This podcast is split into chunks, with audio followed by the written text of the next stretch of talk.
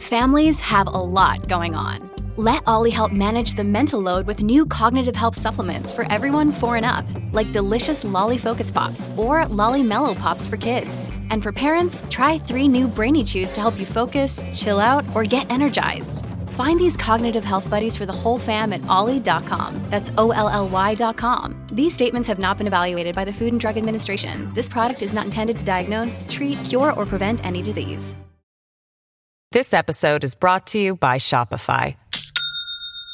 Do you have a point of sale system you can trust, or is it a real POS? You need Shopify for retail. From accepting payments to managing inventory, Shopify POS has everything you need to sell in person. Go to shopify.com/system all lowercase to take your retail business to the next level today. That's shopify.com/system. Hello, everybody. This is Marshall Poe. I'm the editor of the New Books Network. NBN listeners like to read books and buy them. So we thought we'd tell you that right now, our friends at Princeton University Press are having a remarkable site wide sale. You can get 50% off books, including ebooks and audiobooks, with the code 50, F I F T Y, at checkout until May 31. You can save some real money on Princeton University Press books. I encourage you to go there and check it out. Welcome to the New Books Network. Hello, and welcome to New Books in Philosophy, a podcast channel with the New Books Network. I'm Carrie Figdor, professor of philosophy at the University of Iowa, and I'm co host of the channel along with Robert Talisse, Sarah Tyson, and Malcolm Keating. Together, we bring you conversations with philosophers about their new books in a wide range of areas of contemporary philosophical inquiry. Today's interview is with Krista Thomason, Associate Professor of Philosophy at Swarthmore College. Her new book, Dancing with the Devil Why Bad Feelings Make Life Good, is just out from Oxford University Press. How could a good life include one with anger or jealousy or spite? In her book, Thomason flips the script on popular ways of dealing with our emotions, including neo Stoicism, mindfulness, and even the prosperity gospel. She makes the case that we should get rid of the double standard we have towards good and bad emotions, and that we should not aim to be emotional saints. Instead, because bad emotions are an, are an essential part of our attachments to ourselves, they help us discover what we care about. Thomason guides the reader through philosophical traditions regarding the relation of emotion to reason and the various approaches thinkers have come up with to deal with our bad emotions. Let's turn to the interview. Uh, hello, Krista Thomason. Welcome to New Books in Philosophy. Hi, thank you so much for having me. Uh, this should be a very fun um, uh, interview um, because you're giving a you know a kind of an interesting twist on the sort of traditional introductory introductory course question of you know what is a good life you know mm-hmm. what is the meaning of life um, where you're kind of flipping the script on how we should think about our so-called bad emotions and and the place of these emotions uh, in a good life. Yeah. So I want to, I you know, before we get to this, I mean, how did you get here?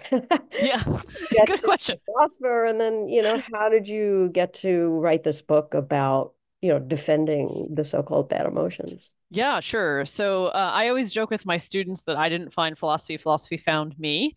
Um, I had gone into undergraduate thinking that I was going to be a theater major because that's what I had done all through high school and I really loved it. And that's actually how I picked my undergraduate institution. I went to the University of North Carolina at Greensboro, which has a really strong arts program. And uh, I had sort of two things happen to me. One, I started all of my theater classes in my freshman semester. And I decided I actually hated it. Oh. I hated all oh, of no. the people I was in classes with. I hated my schedule. I hated everything.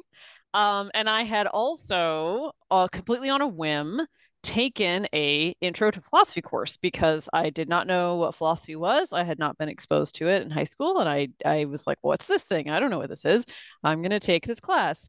And I had started to fall head over heels in love with it uh, because I I was like, oh my gosh, here is this group of people that is asking all of the big life questions that I feel like have plagued me since I could remember. And I it felt very I felt very at home in philosophy.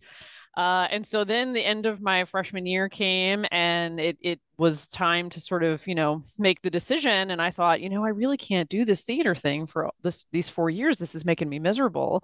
Hmm. And I thought, well, what's the only other thing I've loved that I I loved as much as theater? And it was philosophy. And so I thought, well, let me just take some more philosophy classes and see how it goes. Uh, and my experiences were fabulous, and I just kept loving it. And I thought, okay, this is this is what I'm going to major in. This is the thing I'm going to do. So I switched in philosophy. Um, I had no designs to be a PhD or go to graduate school. So I'm a, I'm a first generation college student. Neither of my parents had gone to college, so I kind of didn't think you know graduate school was a thing people did. Um, and it wasn't until my mentors in undergraduate started asking me, you know, what are you going to do after you graduate? Have you ever thought about going to graduate school? And I was like, well, no, I guess I hadn't. But they were like, well, maybe you should think about it. And I thought, oh, I don't know, maybe. Um, so I took, uh, I graduated and I took a couple of years off and I worked just a regular old nine to five job.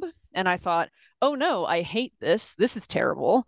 Uh, I miss philosophy and I miss thinking for my life. And so I was like, you know what? Uh, I'm going to do it. I'm going to go to grad school. So after I would come home after work and work on my writing sample and all my graduate school applications. Um, and I did that uh, uh, for a while. And so, yeah, that was uh, got into the University of Illinois, and that's where I went and did my PhD. And, uh, you know, the rest is history. Um, but that's where I that's where I started to learn about uh, moral psychology. So it was it was in my advisors class, David Sussman, who um, taught the the great book by um, Jeffrie Murphy and Jean Hampton uh, called Forgiveness and Mercy. And uh, that was the moment where I thought, oh, wow, I didn't realize philosophers thought about emotions. And that's really cool and that maybe that's something that I want to think about. And so it was after that that I sort of just kind of started throwing all of my energy into thinking about emotions. And my my first project was on shame. That's what my first book was about. And it was through writing that first book that I decided I wanted to write another book and I wanted to write it about negative emotions kind of in general. Um, and then I decided I took the leap and decided I wanted that book to be a, a book that was geared toward a public audience rather than uh, rather than a, an academic audience because I think lots of people struggle with their negative emotions and I thought this maybe this is a place where philosophy can help. Yeah. Good. Good. Well, you start, you know, you you have a couple of uh metaphors uh you know for bad feelings you know one is of course the the weed analogy or the weed metaphor that these are things that we you know ought to eradicate uh, which of course we never do, um, whether they're weeds or emotions. uh, and then um, and then you you settle on oh, the worm as as the as the right metaphor, and you, this kind of goes through you know from the beginning of the book to the the very end when you return to the worm. Um, can you can you explain a bit about your approach in general? You know, perhaps using the the weed analogy. Mm-hmm. Yeah, it's funny because I I kind of came to the weed analogy. I was reading some um Oh, uh, the worm I, analogy I meant. Sorry. Oh yeah. yeah. I mean, I can. They're they're related, so I can yeah. I can sort of talk about. That. Okay. Uh, yeah. So I started off with the weed analogy because I think that's a really common way that people talk about their negative emotions. And as a matter of fact, it was funny because when I first started working on the book, I was reading an article in the New York Times about it was you know they have the Times has these articles occasionally that's like what should you do with your negative emotions and and this was one of those um, articles, and in it. So I'm sitting here like thinking about the book, planning the book, and in it a person uses the very analogy. They use the weed analogy and they say negative emotions are like the weeds. If you don't do something about them, they're going to take over and they're going to spoil the garden if the garden is your life, right? And so I thought, oh my God, that's literally the metaphor that I was just thinking about using. And here somebody's used it. So it's really, it's a really common metaphor, right? That the negative emotions are, are like the weeds and you've got to do something and that that something can be different things. That something can be you know you want to eradicate them so you get like the strongest weed killer that you can find and you just try to douse them until they don't come back or you can have a more kind of like med- management metaphor where you you know you're going to be the person who goes out every day and kind of like plucks the little seedlings out so that they don't get too big and you're going to be kind of diligent about it. Um, but regardless of which strategy you use the basic thought is the same. This is something you have to battle. You've got to do something about them because if you don't they're going to wreck the place. And so i decided I want this to be different. I want this metaphor to be different. I don't think negative emotions are best thought of as the weeds that are going to spoil the garden. I think they're better thought of as the worms. So worms are a little bit icky they're a little bit slimy i mean some people have deep affections for them but you know the, lots of people think are a little bit squeamish about it they're kind of gross they're kind of wriggly um, when you look at the garden i think you would sort of prefer not to think about the worms that are sort of squirming underneath the dirt so they make people a little bit squeamish but if it's not for the worms, your soil in your garden doesn't have the richness that it needs for your flowers to grow. And so I started thinking that's what negative emotions are like. They are the things that give our lives richness and texture and without them we would our lives would be sort of flattened out and we would lose some of that richness and texture even if they're a little bit gross and we maybe want to kind of pretend that they're not there. So i want people to start thinking about their negative emotions as worms rather than weeds. Good good. Okay so um I mean, in the in the course of the book, you you discuss, you know, a number of, you know, thinkers, I'll put it, philosophers, literary figures, and so mm-hmm. so on, who have, you know, considered the, you know, various negative emotions, anger, uh, you know, you talk specifically at the end of things like anger and jealousy and um uh Schadenfreude, you know, things like that. Um, um, and you you sort of give a nice historical tour in a way of you know various approaches to the emotions. But the overall gist is uh, we need to control them if not you know be able maybe to eradicate them. I mean the weed metaphor is a good one i think in the sense that for the most part thinkers have treated the the bad emotions as things that need to be controlled in some way uh, rather than embraced in some way. And I'm taking, I take it that that is your, the basic difference that you want to make because you, you don't want to say, hey, just let them, let your emotions rip, do whatever you want. You know, that, that isn't what you're advocating. And I don't, and I think it would be a, uh, a poor thing if if people took away from this interview or the book that that is what you're right right so so we need to be a little bit more subtle about what mm-hmm. exactly you mean mm-hmm. when you're saying that emotions you know bad emotions sorry um you know make life you know richer uh you know life would be flatter without them um can you be a little bit more specific about what exactly you are advocating and perhaps in comparison with contemporary approaches like you know stoicism is is has had a big resurgence recently and you know the mindfulness um and i think you mentioned the prosperity gospel at one point. You know you, i think you spend more time on stoicism and and neo-stoicism and things like that. So what are you advocating that these that contrasts your view with with these more popular views of dealing with the emotions, bad emotions. Sure. Yeah, sure. Um, so let me start with kind of the the more general claim.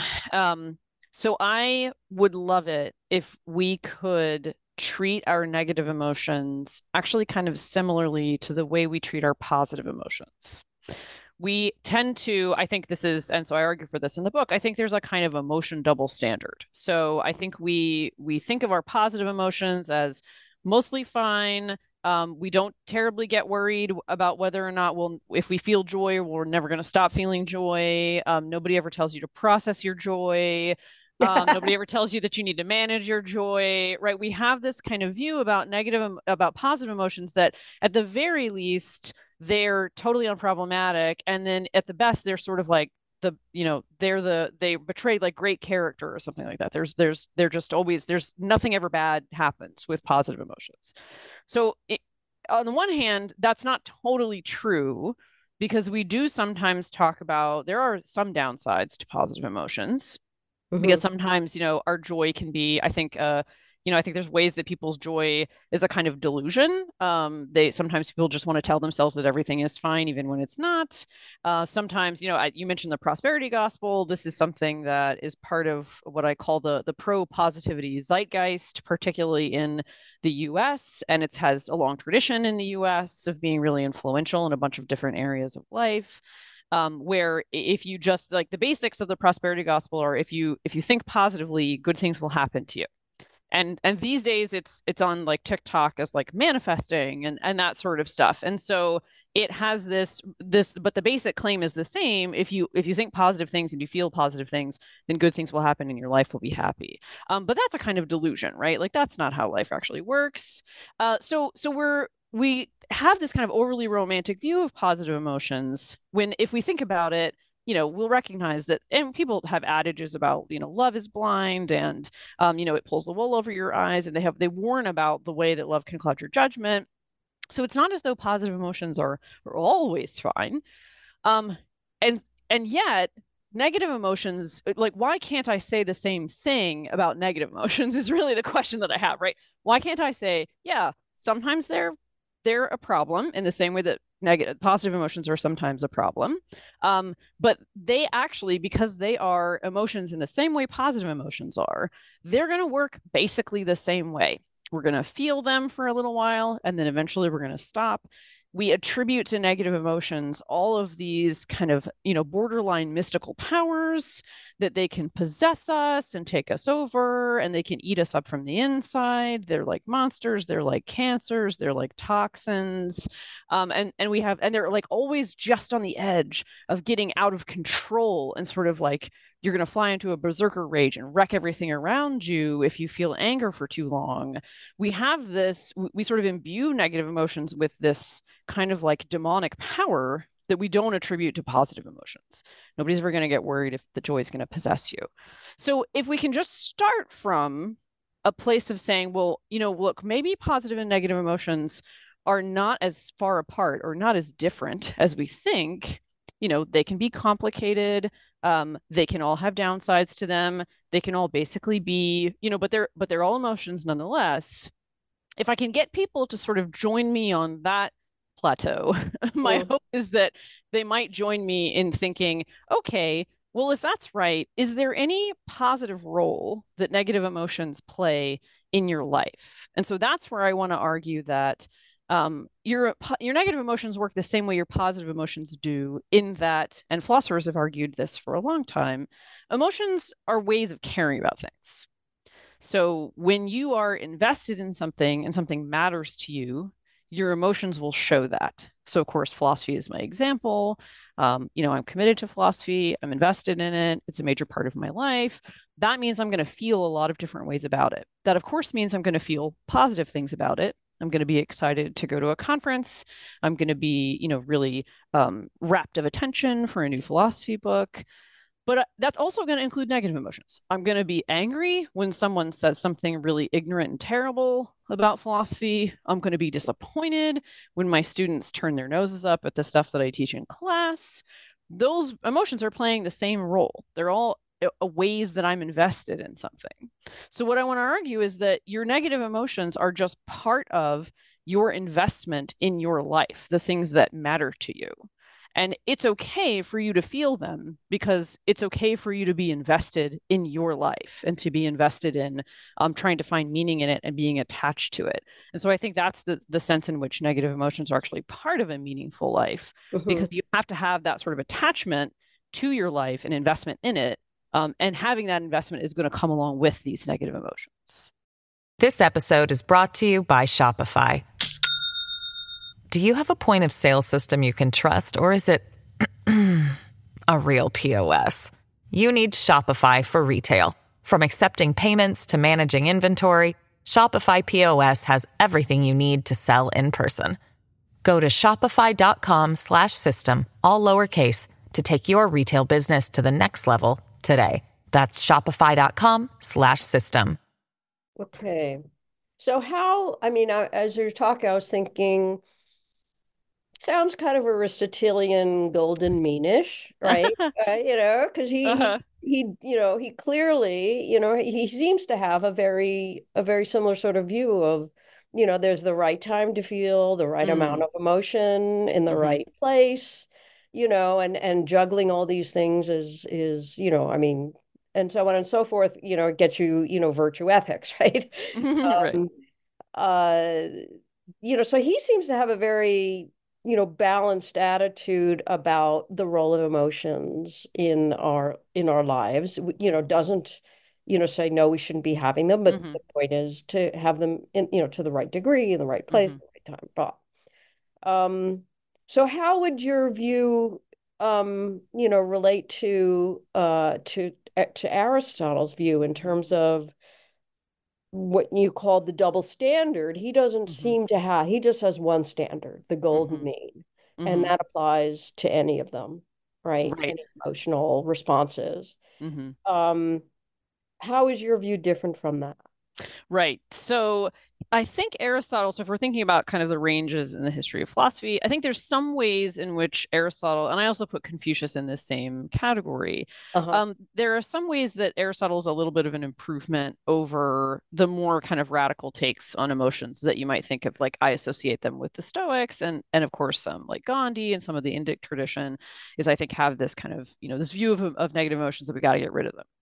So Aristotle, you might look at Aristotle and Confucius and say, oh, that's an improvement on that claim because they're saying, oh, no, no, no, negative emotions are good, actually, or they're fine. They're just fine in some cases. Uh, and they do have a valuable role to play, but we just have to make sure that we manage them right. And we have to always feel them at a time when it's appropriate. And we have to um, make sure we don't feel too much or too little and kind of aim for that golden mean. Um, the thing that I think Confucius and Aristotle get wrong is that they don't really let your emotional life have enough independence. Mm-hmm. And so this is, I think, in philosophy, this is the the price that that um, philosophers are willing to pay to defend their to defend the role of negative emotions. When you read even contemporary defenses of negative emotions i think do this. They will say well it's fine as long as you're just feeling the right kind of this emotion or the right amount or at the right time. So this is the aristotelian view is very popular i think. Mm-hmm. um, that i think there's two things that that gets wrong one, I think it overestimates how much influence we actually do have over our emotional life. I think people, I think this is a familiar experience people have. I think people have tried really hard to stop themselves from feeling something that they do, um, and and they failed at that. I think people have tried really hard to kind of make themselves feel something. Like, think about how many people have tried to convince themselves that they're happy with their lives when in fact they're not. Um, I think people have do that quite a bit and they usually fail. And I think our emotional life is much more surprising to us, uh, shocking to us. It can scare us a little, it can take us off guard. So I think they overestimate just how much control we have over our emotions. But even if they didn't overestimate that control, I think we actually shouldn't want as much control over our emotions as Aristotle wants us to have. And the reason I say that is because emotions help us with this discovery role in what we care about. So sometimes, and this is, I think, a, a thing that I'm not sure Aristotle would agree with me on. I think sometimes your emotions know better than you do about what you care about and what matters to you. So I'm going to give you my example I started with actually at the beginning, which is I was sure I wanted to be a theater major. and uh, that was the thing that I was committed to. And it took me a while to really accept that the misery that I was experiencing in my classes was because I didn't actually want to be a theater major anymore. Um, but I was miserable for a long time. And I tried to explain that to myself in a bunch of different ways because I wouldn't give up on the view that, as a matter of fact, I was supposed to be a theology major. That was the thing I was supposed to do with my life. So my emotions were telling me that something wasn't right before I had that realization. Now, if there's a conflict between judgment and emotion, and we always think judgment's supposed to win out, then that means we're always going to say, what I judge is right, and my emotion is the thing that's got to give it up. But what if it's the case that your emotion's right and your judgment's wrong? Because your judgment is based on some story or narrative you've told you about your you have told yourself about what you care about and who you are. We know there's all sorts of ways that people do that to themselves, right? They think like, oh, I have to think this, and because I'm this kind of person, where this is the right way to live a life, where this is what's appropriate, um, and sometimes we're wrong about that. And so I think our emotions have this role to play that if they don't have enough of a leash, if we try to keep them on a really short le- leash, they can't play that discovery role that they're meant to play in our lives. Mm. So would you, but, but then from the other side, would you agree, say with, you know, Hume or something that, you know, uh, you know, re reason is the is the slave, I guess, of the passions? I guess I, I just think they're sort of in a partnership in some ways, right? Uh, and I don't I don't necessarily want to make a super sharp distinction between the two things, right? I mean, it's it's definitely true that I think you know our, our emotions and our judgments can be at odds with one another. Um, sometimes judgments right and emotions wrong. Sometimes emotions right and judgments wrong, and it's not obvious. I think from the get go. Um, which one of them is going to be right in any particular occasion? Right. Well, okay, so let me so stoicism. I mean, it's you know, it's it's it's gotten a resurgence. It's popular, and I've probably engaged in it a bit myself. You know, because it's uh it's a pretty good philosophy. but um, for it, you in know. Any, in any case, um, what how. So, so we're talking about emotions, but of course, the main thing with the bad emotions is not the emotions themselves, but the actions that you know they cause um so it's one thing to you know you know like acknowledge your anger and then let it go or you know a, a, you know process you know your anger in a particular context or your unhappiness in a particular context right? The theater major thing. Um uh and in some cases you know in that particular case you had that emotion and it and it you know you acted on it. But of course in other cases you might have that very same emotion. And you know you don't act on it or you should not for for social reasons. Um, and a lot of the negativity you might say of the negative emotions or the emotions that are classified as negative is not really so much directed at the emotion themselves but at the consequences. Um, and you can you know think of you know stoicism as a you know you know tried and true uh you know approach to that is where you're not you know again forgive me if i'm not you know you know channeling epictetus or any of these people directly but um uh you know it's not like you deny that you are you know angry or frustrated or you know feel schadenfreude or something uh, but that, you know, in various ways, you sort of recognize, yeah, but I can't really, I can't do what I would really like to, uh, because that would just not be a, you know, socially either acceptable or, you know, it, it would harm other people, for example. Um, so, I mean, what's the difference then, you know, again, from the Stoic-ish perspective, you know, between, say, acknowledging the uh, the negative emotions, uh, but then you know not acting on them in certain ways, letting them go, and then the sort of approach that you are advocating. Sure. Yeah. So so a couple different things about about that, but let me start with the letting it go part. And here's the part where I think I disagree with the Stoics, right? So up up to a certain point, I think the Stoics and I are on the same page. Um, uh, acknowledge the emotion, uh, recognize that it's going to come, right? That all that's good. The Stoics then go and let it go. And that's the part where I want to say, but why? Like, why do I have to let it go? If there's nothing wrong with it, then what what's the problem with me just feeling it now there's and in fact thinking that there's something valuable in me experiencing that emotion now that doesn't then necessitate anything about action and so this is a i think this is a disagreement that i have with some of the contemporary philosophers of emotion i think there are lots of people who think particularly negative emotions, have some clear causal outcome attached to them. There, it's what's sometimes called the motivational tendency of the emotion. So, anger, for example, they will say part of what it means to feel anger is to be motivated to hurt someone else, something like that. That's the part where I think I just disagree that that is true of emotions. So, I think that because, and the reason I disagree is because if you actually think about the super wide variety of expressions of emotions, people do a million different things with their anger, right? Depending on a whole bunch of different sorts of things, right? So it could be how you're socialized. There, there's gendered elements to this. There are different cultural elements to this.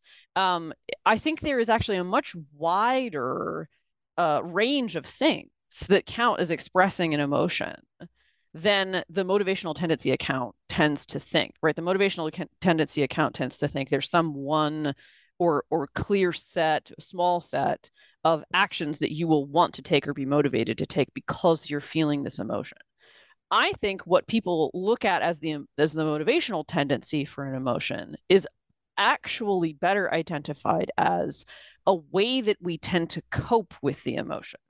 So the subjective experience of negative emotions oftentimes is difficult and challenging, and it can be not particularly pleasant. That's not always true, but a lot of times it is.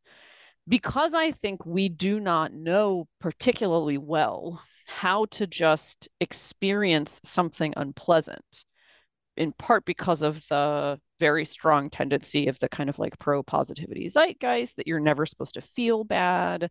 And also, in part, because of the very bad reputation that negative emotions have, in part, because we are not encouraged to do things like articulate how we feel and talk about it we have this tendency to sort of reach for a variety of coping mechanisms to help us get over or deal with that unpleasant feeling that the negative emotion has.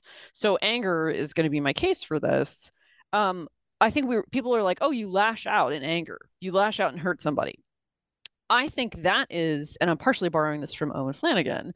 I think that's not a that's not a motivational tendency of anger. That's a way we cope with anger. We decide I don't like sitting here feeling insulted, feeling slighted, feeling like someone's sort of like treading on me. And so because I don't like that feeling, I'm going to do something that's going to help me get over that feeling. And doing something is lashing out, is punching a hole in the wall is you know uh, saying something hurtful to someone else. And doing that thing is actually what is alleviating the pain that anger is bringing. So what i want to say is there's a million different kinds of reactions you could have to that painful subjective experience that anger is is giving you. Lashing out is one of those but there's also a bunch of other like people turn inwards in anger people just try to like stamp it down. There's a lot of different responses we could have to that pain um, and it's not necessarily the case that you're going to do any one of those particular actions that anger is typically associated with. So the way I like to put it is, um, yeah, there are plenty of moments in your life where you can't give a lot of attention to the emotions that you're feeling. There are plenty of moments in your life when you can't express the emotion precisely the way that you would like to. The very same thing is true about your thoughts. You have lots of reasons to not speak your every thought out loud. And there are plenty of reasons for you not to attend to the various thoughts that you have but then no one ever turns around and says, you got to get rid of those thoughts because expressing them is a problem, because dwelling on them is a problem. But people then turn around and say that about negative emotions, though. Uh, yeah. Um, but I mean, two things are occurring to me. You know, one is that, you know, again, this could of the the the social effect of emotions. I mean, in general, the emotions that we consider bad are ones that are generally, if if acted on in various ways, um, and there can be a lot of different ways, that's true. Um, but they tend to be destructive of of of society. They they they don't help uh, help keep society together. Let's put it that way. Um, and so, you know, one of the reason why they're bad is because they're socially bad. Um, and I don't, it, I'm, I'm not, um, yeah, there are different ways of responding, say, to anger, but some of them, and we can just sort of, you know, maybe we don't say, maybe we say with thought, you know, we don't say, we'll get rid of the thought, but we do say, you know, get rid of the anger.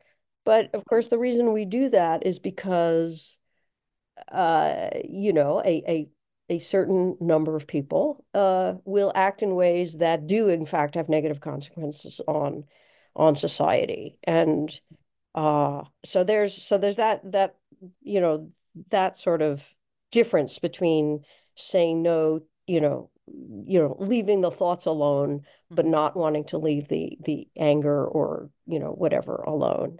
Mm-hmm. Um, and then from a wider perspective, it sounds like you're advocating again a complete overhaul of society where the only way we could possibly implement the sort of you know more positive or balanced view of our emotions is to actually have a complete redo of of society and the way it the the way we express our emotions in in standard ways. So I think there are lots of feminist philosophers, for example, who would disagree with the idea that anger sort of threatens social life. Because there's lots of people who think that anger is actually an extremely important emotion for political reform, for example. So I don't I don't necessarily hold this view, but but other people do. So so I think there's a, a sort of a disagreement about the extent to which negative emotions really are damaging to social life. I think there's lots of feminists who would argue that, as a matter of fact, anger is extremely important for improving social life because it is the thing, right? They believe they're the ones who who believe there's this, you know, really deep epistemic role for emotions to play. Anger is a thing that alerts me to injustice and it is also a thing that helps me get, motivate myself to do something about that injustice.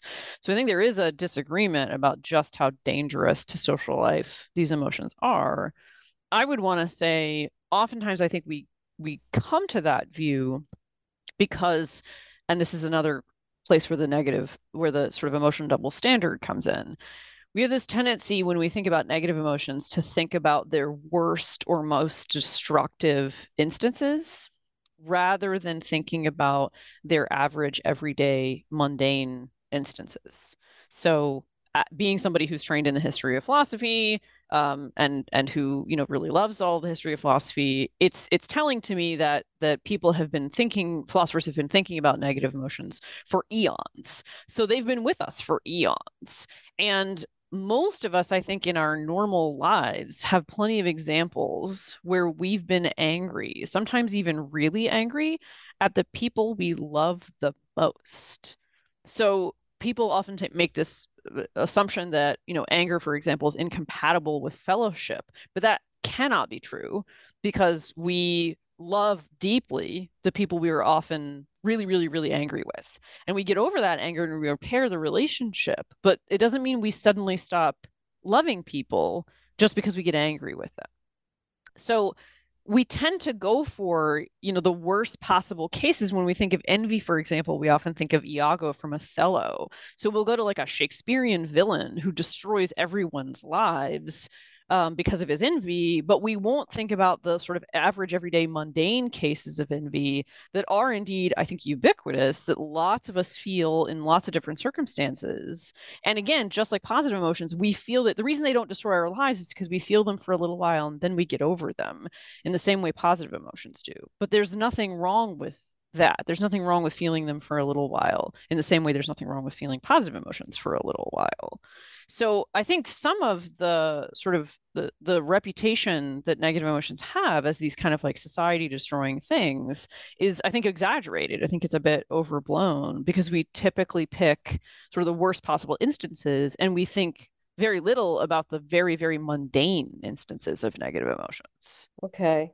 So let me, uh, you know, one of the things when you, you talk at the end, you you you go through, you know, anger, you know, mm-hmm. particular cases, and yeah. well, one of them, you know, that I was would have loved to have hear heard about, and mm-hmm. and which maybe I invite you to talk about now is greed or or avarice, mm. one of the mm-hmm. seven deadly sins. Mm-hmm, mm-hmm. Uh, you know what? Uh, where, where what's the upside of greed? Well, so I I don't actually know if greed is an emotion. I think that's one of the reasons I sort of left it out. I mean, greed is in, in my mind a desire. So it's a desire to have and it's and it's specifically a desire to have not a, like I think so this is it's related to the envy chapter. So I think we feel envy when we see people enjoying something that we want for ourselves and we wish we had that thing and so that's where envy comes from right? And i and in the chapter i argue there's not really anything wrong with that because we are you know y- your vision of what you want for your life contains certain things. And i think when we get suspicious of envy we typically think of it as like oh it's because it's all materialistic desires. But we can have you know we can be envious of people for a lot of different things. I'm deeply envious of people who can dance well. I cannot dance well. And when other people when i watch other people dancing i'm like oh i'm so envious of the dancing right? And it's um you know, I can so so there's lots of things you can be envious about that are not materialistic things. So the reason I think that's fine is because it I think it's fine for people to have a, a, sort of vision for how they want their life to go. And your vision for your, how you want your life to go is going to include certain things. Some of those things are material, some of those things are not material. And your envy is a kind of way of like mourning the fact that you don't have those things in your life. Um, greed, it seems to me, is is about is specifically about not just wanting things and having those things sort of for your life in the way that envy is, but greed seems to be specifically about having lots and lots where that seems to require having more than other people. And so but again i think that's more like a desire. Greed is more like a desire. It's more like a vice than it is a feeling. There's probably a bunch of different feelings that go along with greed. Envy might be one of them but that kind of like the covetousness of greed it seems to me is is sort of or not or not the covetous but like the, the sort of like grasping nature of greed. It seems to me is more like a desire. Uh-huh. So would you, uh, but I don't think you would want to classify, reclassify bad emotions or seven deadly sins or whatever as as all vices, right? Only no. some of them, right? So what is the what then is the relationship between uh is it is it just that, you know, again, back to the Aristotelian, mm-hmm. you know, view, uh eh, you know, anger is fine mm-hmm. and acting on it is fine uh, but it's when it becomes, you know, way too far, you know, from mm-hmm. his golden mean that it becomes a vice. Right. And uh, and so I, when you when you reclassify greed not as an emotion but instead as a desire, um, it kind of sounds a little bit like, well, I don't really want to extol greed, so I'm just gonna not include it in the types of things that I want to extol. Sure. I mean, I just I, that, and I just don't. I mean, that's I just don't think it's an emotion. I don't think greed is an emotion. I think it's a desire. Now there are now the emotions that I talk about in the book. They too can become vices. So I do want to make the distinction between a vice that might be like being an envious person versus feelings of envy. So those are two different things on my view um vices i think the negative emotions become vices when they become character traits. And that's when that's when we're sort of in and so that, at that point i think maybe aristotle and i are like of a piece here when it's, it's something becomes a part of your character then we need to worry about it. Um now the the what i do want to say though is that the vice of envy may actually not have as close a connection to feelings of envy as people have traditionally thought. I think it is often the case that when you think about the people that you know who are very envious people or the people you know who are very angry people, when you start trying to describe what's wrong with them, I think oftentimes what you start doing is talking about the sense of self that they have.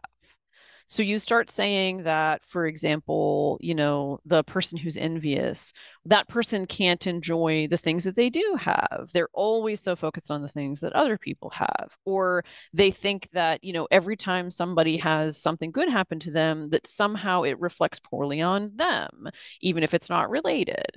So that I think we've start, I think once we start trying to articulate what's wrong with people who have these vices, oftentimes we start getting into there's something messed up about their sense of self. So that is perfectly consistent with the view that I defend in the book because negative emotions are often about they are ways of you caring about yourself. If your sense of self is um you know, if something is kind of flawed about it or if it's sort of distorted in a certain way, your emotional life is going to reflect that. So if you do have a kind of sense of yourself as kind of constantly wanting of your life is, you know, deeply not how you pictured it. If you think that, you know, if you're a deeply competitive person and so you think that everyone else's gain is your loss, sure, you are going to feel a lot of envy because that's the role that envy plays in your life. But that doesn't mean that you feeling lots of envy is what has caused you to become an envious person. So your feelings of envy in my mind are more like a symptom than they are a cause. The the actual cause is there's something kind of screwed up about your sense of self and that's what's leading you to feel lots more feelings of envy than other people feel. And I think the same thing is true of anger. So would you uh, would you recommend then looking closer to how we develop our sense of selves? Mm-hmm. I would. First, you know, and then just say the emotions kind of fall out of that. Mm-hmm. Yeah, I would. And I think that that's the, I think most of the times when we're critical of people who have these kinds of you know overactive you know negative emotions it's it's the sense of self that's going that's the problem and so part a lot of what and i think a lot of what is what i try to sort of say in the book is that um, partly we are not so great at figuring out how to um, live with ourselves.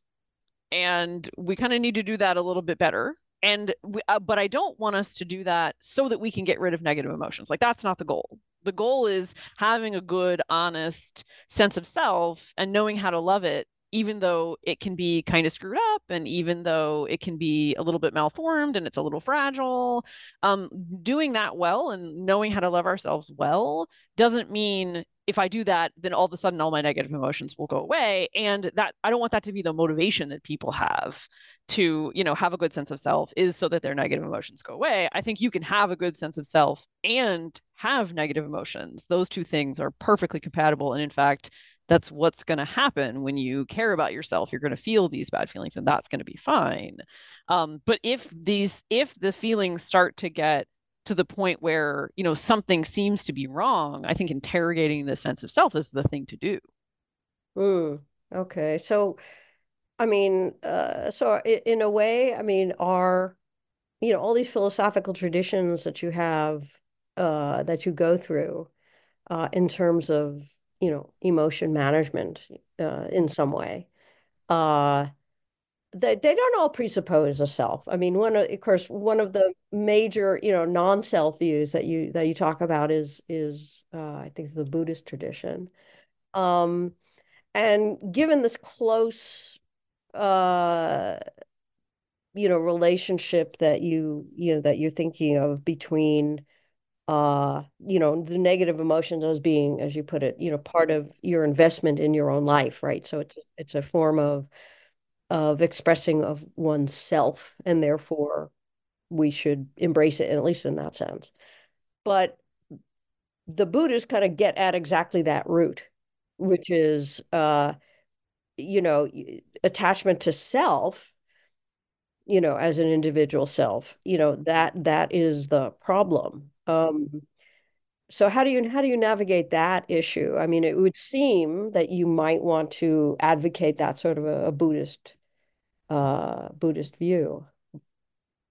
Uh, the Buddhists and I dis- uh, actually agree on some pretty fundamental things in the following sense uh, I think negative emotions are part of the attachment to the self. They also think negative emotions are the attachment to the self. Where they think that's a reason to get rid of both the self and negative emotions, I think that's a reason to keep both the self and the negative emotions. So where our sort of fundamental bedrock disagreement is is whether or not having a sense of self is valuable. They will say, yeah, they will say no, and I will say yes because we have very different visions of what sort of the way the right way to see the world is right? So i think the thing with the buddhists is um, they have a very thick metaphysical picture um, and that thick metaphysical picture is you know that the self is mere illusion and that what we ought to be caring about and this is not this is not every buddhist so you know i don't want to i don't want to make claims about them as a whole. But um, and this is also in the Indic tradition in Hinduism, right? That there is even if you do buy into a sense of self, the sense of self that most people operate with is the illusion part. And if there is some sense of self, maybe there's not, the thing that you're supposed to be aiming at is enlightenment. Sometimes, like in Gandhi, that will be the enlightenment of the Atman, of the self. But then sometimes for the Buddhist, that will be accepting the idea that there is no self, but that that's also enlightenment, right? So the picture is the best kind of life is the one that aims toward enlightenment. And that's the part where I just disagree with them about what counts as a meaningful life. So I don't think a meaningful life is one that is aimed at sort of nirvana or aimed at spiritual enlightenment. Um, and that because doing that is going to require basically getting rid of this kind of entire, you have to change, fundamentally change your orientation toward the regular stuff in your life your vision of human life if you want to be a buddhist or you want to be a hindu of the kind that uh, the ones that i talk about in the book in that philosophical tradition you've got to see regular human life as somehow you have to reorient yourself radically toward that thing as that thing is either not real or not worth wanting. And that's the part where where the two of us disagree. I think i think regular human life is worth wanting. Okay um good. I mean i'm uh, I'm kind of looking at the clock here, and I want to make sure that we don't that we don't run out of uh, out of time. So there's a there's a lot of further discussion that that we could have for sure. Um, you know, particularly on this on this last uh, uh, this last issue of you know the value of the self that we have. But let me let me just ask one sort of final substantive question: Is there is an implication here? You know, even assuming valuing the self is the right way to go. Uh, there's also, you know, and you mentioned before character traits. There's, you know, again from a from a existential perspective, you know, Sartre, those people, you know, the self is something that is created. It's not given, and then you express it in various sorts of emotions, both bad and good. Um, and so, how would your picture, I mean, assuming that, you know, a self is itself not a fixed thing, is a process that in turn affects, you know, your behavior, how people how people respond to you, which in turn affects the self and the emotions. And it's kind of a big loop. You know, there's no, you know, it's not just a single, you know, kind of feed forward causal, you know, connection here between you have a self and then uh, you know, disordered selves will will act in certain ways. Um, how do you uh, how do you see that sort of you know interactive uh, process of expressing emotions, feeling emotions, creating a self, responding to different, you know, how people respond to you, and that kind of thing. How do how do you see that that those the relationships between those if it's not a simple feed forward relationship? Yeah, the the short answer to that is yes, in the sense that it is. I think of the self is an ongoing project. Um, so I am, I'm actually, you know, the existentialist, Plato and the existentialists were my first philosophical loves. And so, uh, you know, I, I have actually deep affinity with the existentialists insofar as I think that's right. I think the self is something we have to make and it's something that we create and it's something that um, we have to sort of find meaning in our lives. Uh, it's not necessarily going to come prepackaged to us. So I do think um, we are, I think we're under a certain amount of what I'm going to call practical pressure to develop a sense of self. And that doesn't mean that sense of self has to be static. That doesn't mean it can't change. That doesn't mean we need to tell some grand narrative about ourselves or have some sense that it's deeply natural or any of that stuff. But I do think we as human beings in the course of living a life, we kind of want to know who we are. You know, we, we care about self-knowledge, like that matters, even if there's no stable pre-existing thing that's the self. So i like to think of it as as a kind of a practical project. Selfhood is a practical project. It's a thing that we go through our whole lives um, and it's a thing that our self is a thing we create. It's a thing we revise. It's a thing that we sometimes it's a thing we feel like we discover. We have a really dynamic relationship to ourselves. And so part of i think the in some of the motivation for the book was thinking about um, that project and how emotions fit into that project uh, and how they can actually be um, a thing that helps us know ourselves and discover ourselves and make ourselves. And so I think, you know, embracing a, a really wide range of emotions and thinking of our emotional lives as complex things is in part also accepting ourselves as complex things. Okay. So um I think we are out of time. Uh, so let me just ask the last sort of final brief question, uh, which is, uh, where what are you working on now? I mean, are you doing more work in the emotions, or have you turned to some other aspect of your research interests? Yeah, that's a great question. I I'm still I still feel like I'm in kind of like the afterglow of the book. So I'm doing most of the stuff that I'm doing is, you know, trying to work on um uh, help promote the book and that sort of stuff. But I I have this tendency because I have sort of two parts of my philosophical personality. Uh, I have the work that I do on emotions and then I have my more historically oriented work and I always go back and forth between them. Mm-hmm. So I, you know, after I wrote my first book, uh it was, you know, all about emotions and I said I got to have a break and then I turned and I did a bunch of, you know, historically oriented stuff. So I worked on Kant mostly. Uh, so I did a bunch of, I was like, I got to go back to my really obscure Kant stuff and do a bunch of history things. So I have the sense that that's what I'm going to do this time too. So now that the book is out and, and over, I think it's probably time for me to dive back into my other pool and uh, go play over in the history of philosophy for a while. Cool. And and Kant is famously such an emotional guy. I know. Such a tension in my life. I know you probably couldn't find somebody farther from your own. I know. I know. Yeah. Okay. Well, um, thanks for talking with us on New Books and Philosophy, and uh, good luck with your your your work. And Thank it's you. been a pleasure talking with you. Thank you so much for having me. I really enjoyed it. Okay. Bye bye. You've been listening to my interview with Krista Thomason. Associate Professor of Philosophy at Swarthmore College. We've been talking about her new book, Dancing with the Devil Why Bad Feelings Make Life Good, which is just out from Oxford University Press. I'm Carrie Figdor. This is New Books in Philosophy. I hope you enjoyed the podcast, and thank you for listening.